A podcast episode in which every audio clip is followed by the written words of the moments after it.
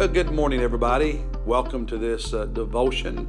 Uh, on Monday morning, we're in Mark chapter 5 today, and as you're opening your Bible there, I want to take a moment and just say thank you to our church family.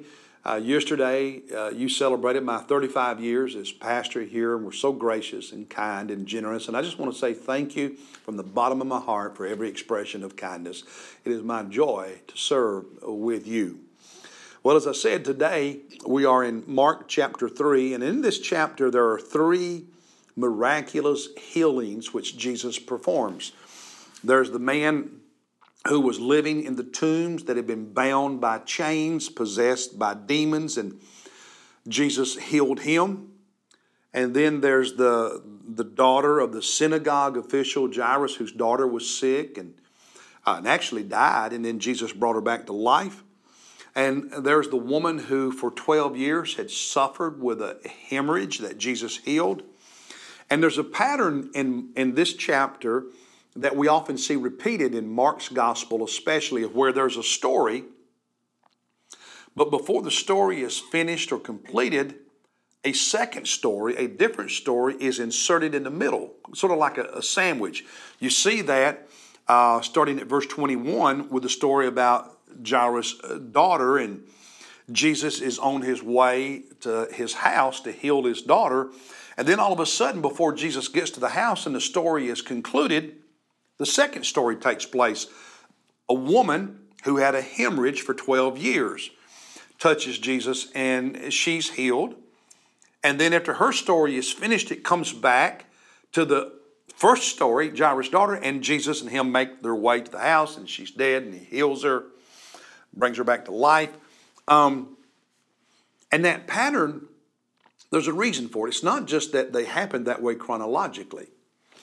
Mark would often do this because each of the stories sheds light on the other story.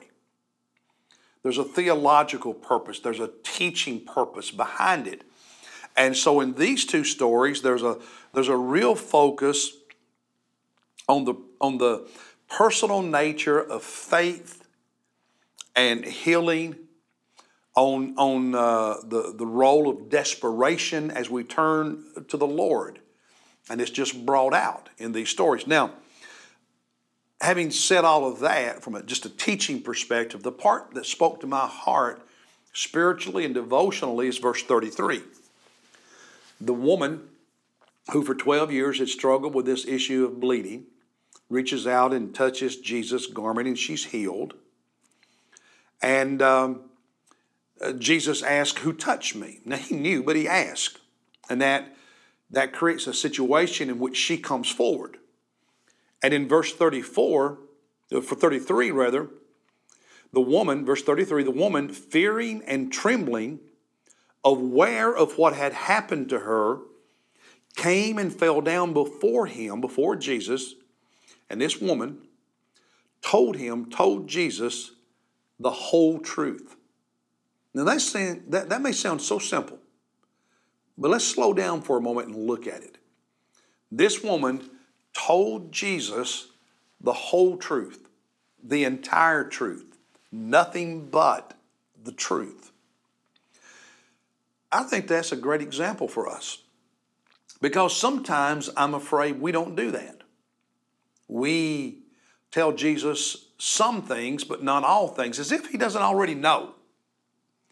But we're not always honest with Jesus because, listen, to tell Jesus the whole truth, to be fully, completely honest and transparent with Jesus, I first have to be honest with myself.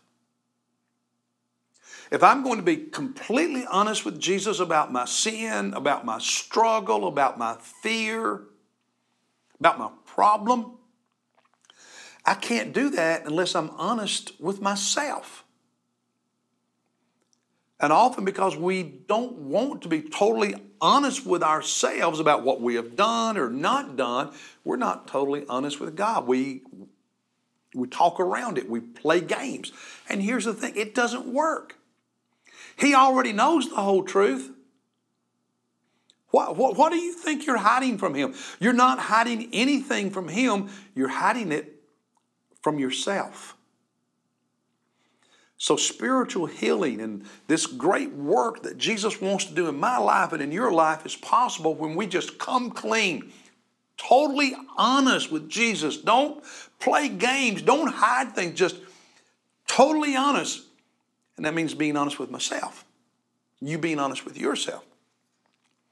And I want you to notice how Jesus responded, verse 34.